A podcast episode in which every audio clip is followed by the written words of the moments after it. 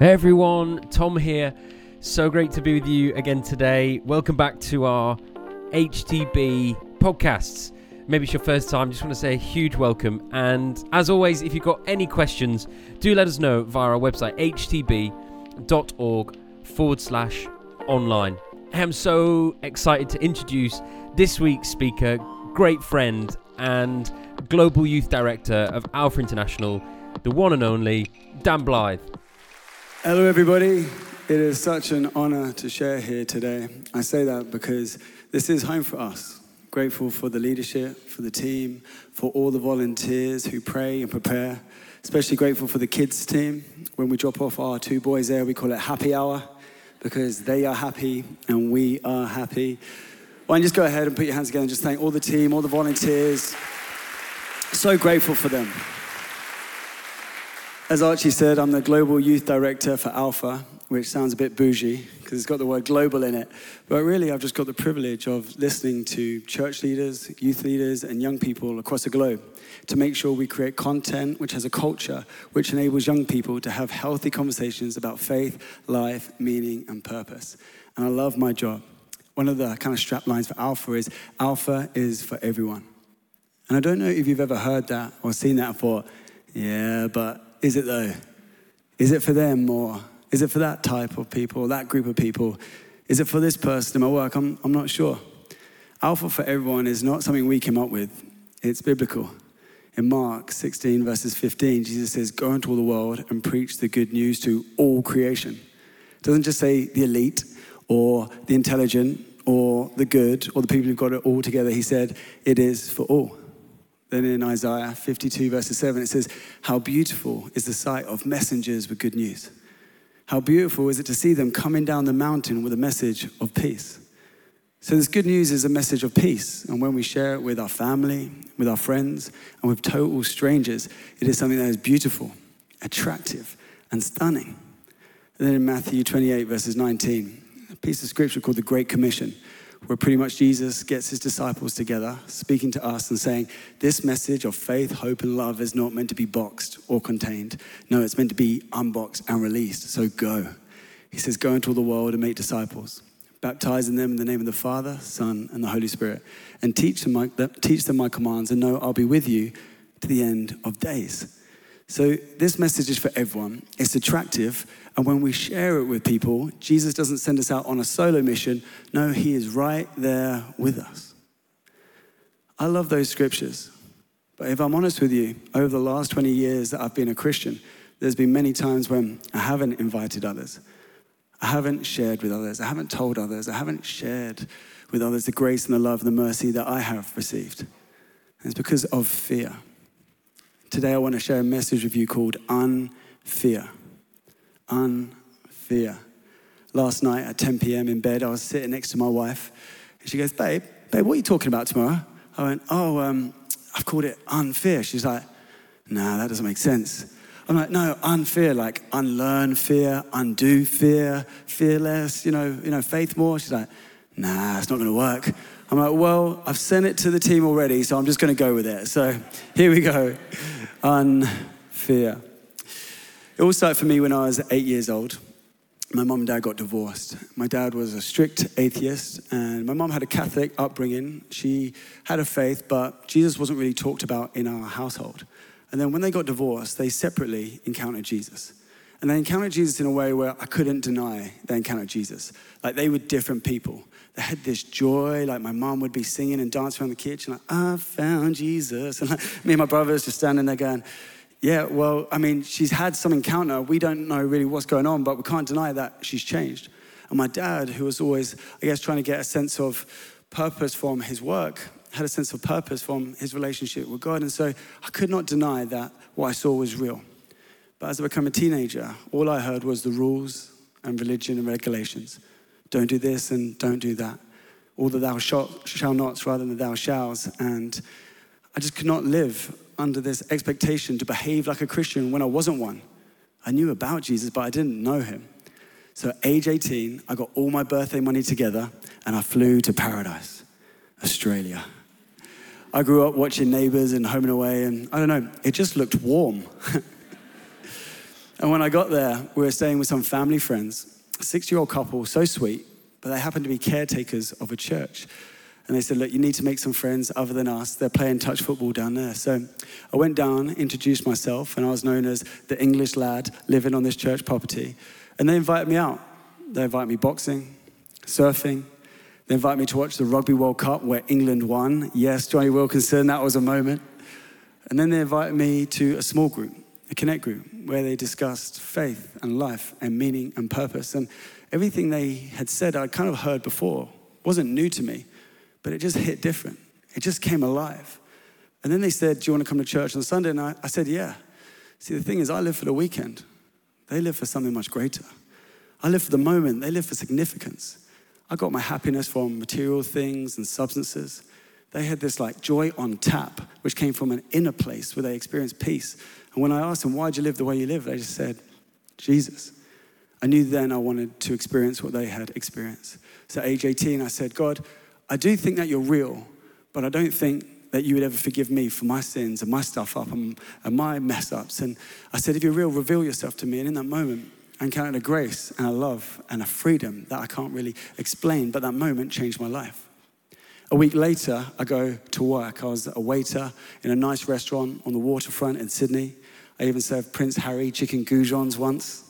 I know what you're thinking. Connected, yes. But I wanted to invite all the staff. I wanted to share my faith with them. I wanted to tell them what happened to me. And every time I went to have a conversation, it was like I was on mute. Fear gripped me, fear got a hold of me. And over the last 20 years, Jesus has taken me on a journey to help me overcome fear. Fear is a learned trait. We learn it from our parents, our role models, and our bad experiences. So fear is a learned trait. That means we can unlearn it. And I figure the best way we can do that is by looking how Jesus faced his fear. And I think maybe there's some of you sitting here going, Well, Dan, if Jesus was God, then surely he doesn't have fear. And I say, Welcome to the conversation. Many theologians have debated this for hundreds of years. Did Jesus have fear? I'd agree with the majority of them that he didn't have fear like we have fear. He did not fear people like we fear people. He did not fear humanity like we, we fear humanity. But I do think he faced fear.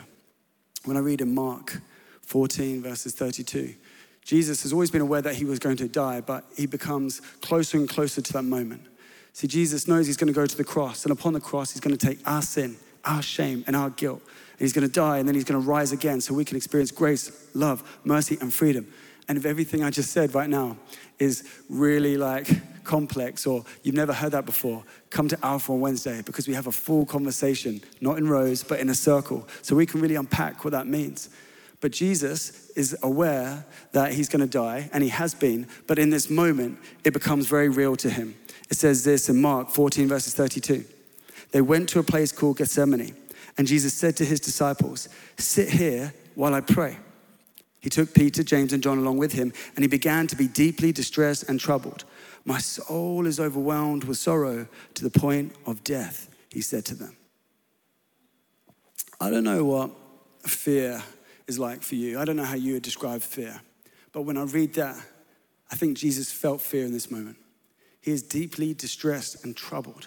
His soul is overwhelmed with sorrow. Jesus is facing fear.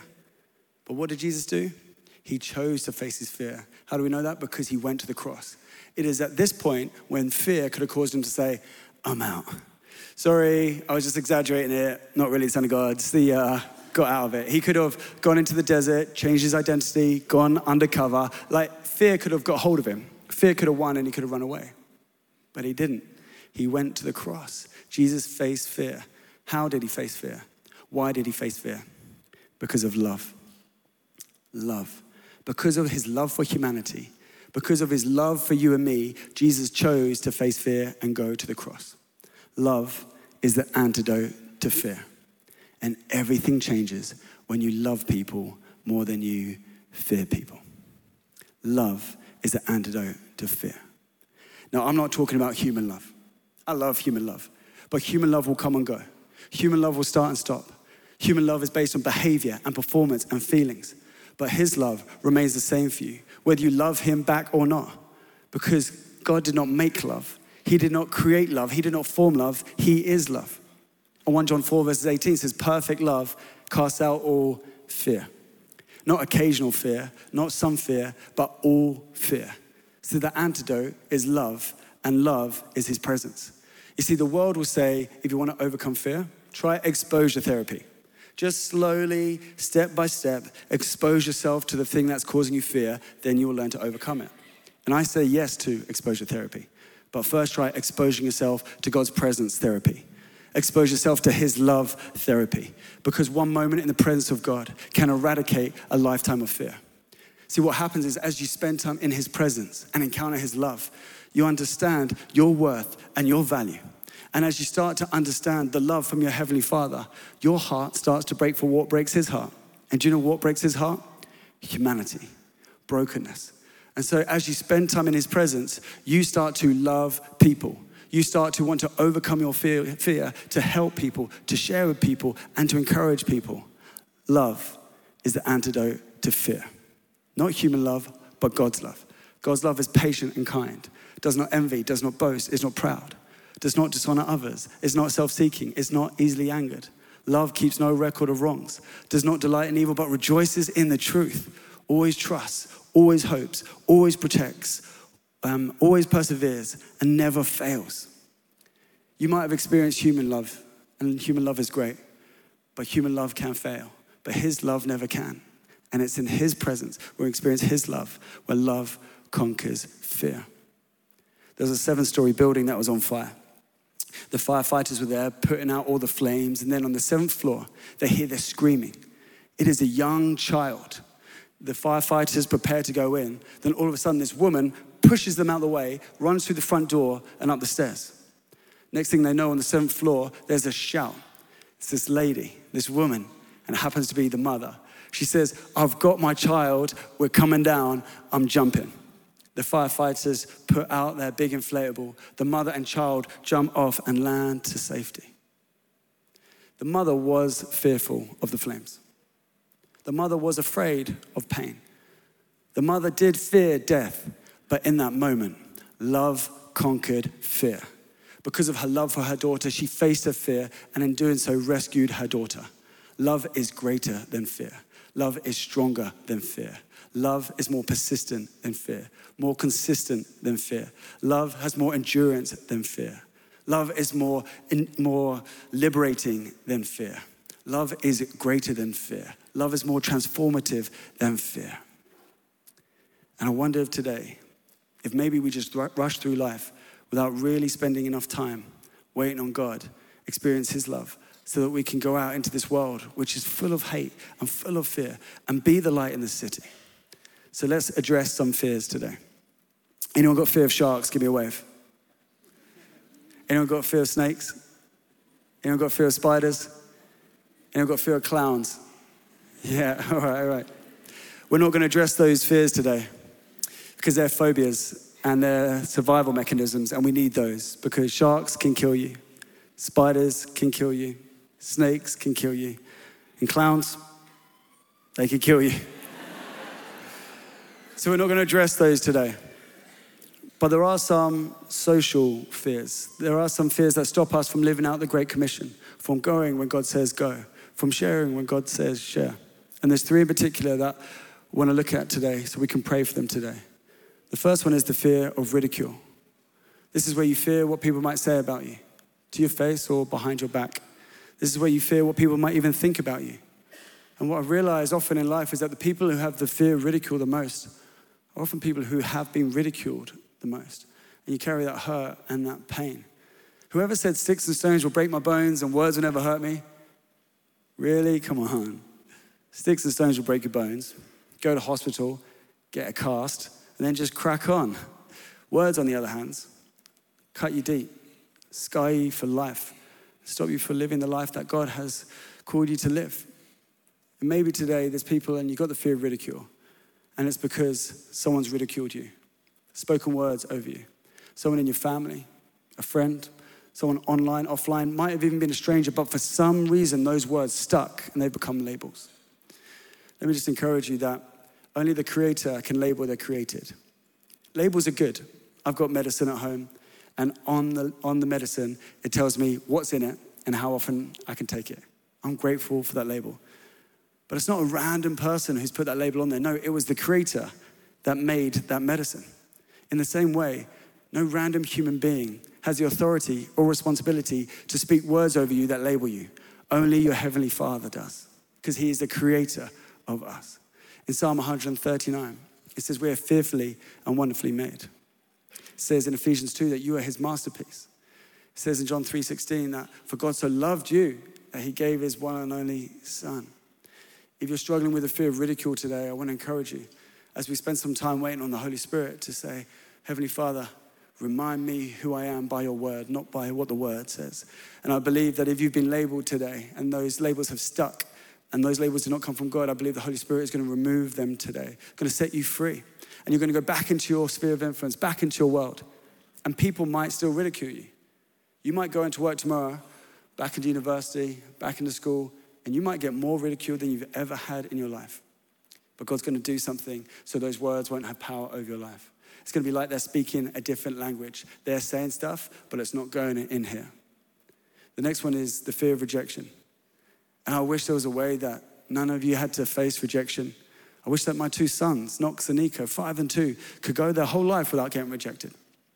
But rejected is just, rejection is part of life.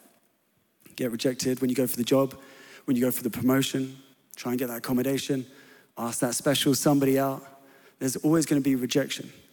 But just because we get rejected doesn't mean we need to live with the fear of rejection because we can know that we've been accepted. Romans 5, verses 8 says, While we're still sinners, Christ died for us, which means he knows everything we've ever said, thought, and done, past, present, and future. And yet he still loves us, he still accepts us. So, out of that revelation knowing that we've been accepted and that we are loved, can we live our life knowing we will face ridicule, we will face rejection, but that's not going to define us. And the third and final one is failure. Maybe you're here today and you've got the fear of failure. If you want to know whether you do or not, you tend to live within your comfort zone. You rarely take risks and you always drop down excuses. Oh, I couldn't do that. Oh, I couldn't go there. I couldn't start that. I couldn't share with that one. Oh, I couldn't invite with that person. Always drop in excuses. Often we have the fear of failure because we failed at some point in our life and we still carry that hurt and that pain. About seven years ago, I failed pretty badly. I was speaking on a Sunday service like this, and I was really excited about what I was speaking about. And as I was walking backwards, there was a guitar pedal just like this one. And as I was walking backwards, I tripped over the guitar pedal. And I don't mean a little like, whoa, like I, I went over, like right over. And I tried to laugh it off, but the whole congregation just burst out in hysterics, like loud. And I, I was like, ha And then carried on, but they kept laughing. And then literally, like, they just kept laughing. I'm like, wow, you guys finding that really funny. Tried to bring it back into the word, but every now and again, someone would just like burst out in laughter again. It was so humiliating. I said, let's just keep this between us, yeah? Let's just not tell anybody else. And then after the service, I'm having a cup of tea with the pastor. I'm like, that was so embarrassing. I'm so humiliated. I better call my wife and tell her. He said, oh no, you don't need to call and tell her. She's probably already aware because look, look at my Instagram. His video team, who are very quick and creative, I have to say, have got that footage, put music and graphics to it, and, and he's put it on his Instagram without even asking me for consent. Do you want to see that video? Oh, I thought the 11th was a kind service. They all say, oh, okay, okay. All right, have a quick look.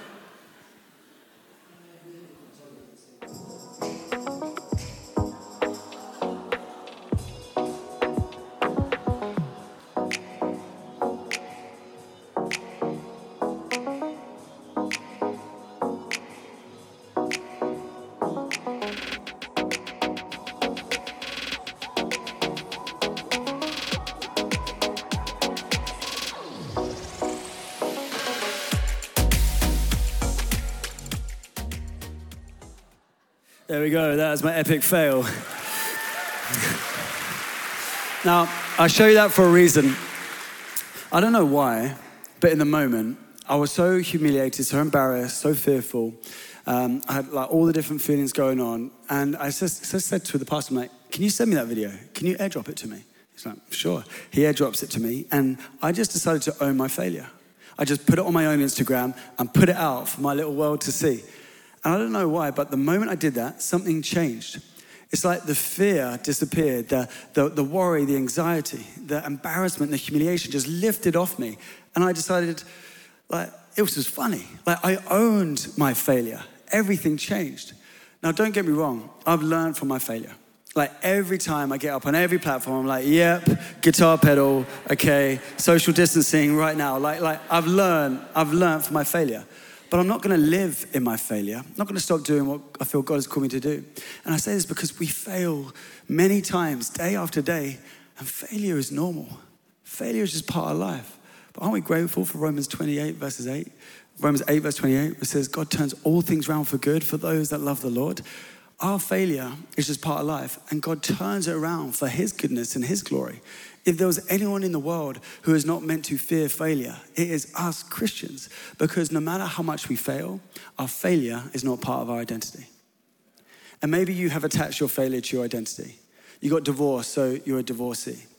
You were an addict, so you're an addict you're unemployed, so you're unemployed now. That's your, that's your title, that's your identity. No, no, nowhere in the Bible does it say your failure is your identity. No, we, it says we're a new creation in Christ. And because He is victorious, we are victorious. And because He is triumphant, we are triumphant. And because He is more than a conqueror, we are more than conquerors. And if you have failed, I want to encourage you today to go again. Just because you failed does not mean you're a failure, it means that you had to go. And I want to encourage you today, whatever that looks like for you, to go again. And when you fail, own that failure, give it to God, and watch what He does with it. So, right now, we're just going to pray. I'm going to wait for the Holy Spirit to do what only the Holy Spirit can do. And as I was speaking, there might have been different things that God was saying to you. And I just wonder if there's anyone in the room who've got one of those three fears fear of failure, fear of rejection, and fear of ridicule. And it's my heart and my hope that you leave this place today not carrying those heavy weights, but you can let them go by giving them to God. See, as soon as you surrender, you give Him access. Surrender your character, you give Him access into your character. Surrender your leadership, give Him access into your leadership. Surrender your life, give Him access into your life. But surrender your fear, gives Him access into your fear. So, whether you're at home watching this or whether you're in the room, why don't we just wait on the Holy Spirit as um, Catherine and Archie come and join me, and we're just going to wait for a moment. What a great encouragement from Dan Blythe. And if we can pray for you in any way this week, why don't you send an email to the prayer team? It's prayer at htb.org. Or go to the website htb.org forward slash prayer. And there's a way there you could submit a prayer request. We'd love to pray for you. And we'll do that when you send your message across. I'd love to invite you also to join us at Alpha. Alpha runs in the morning and the evening each Wednesday. And we're doing an Alpha course online too. So, whatever the best way is for you to join us at Alpha, we'd love to see you there. There's loads more information and a place to register over on the website htb.org forward slash alpha. I can't wait to see you there on Wednesday. Thanks again for listening, and we'll see you again next week. Don't forget, if this message has encouraged you, why not share it with a mate?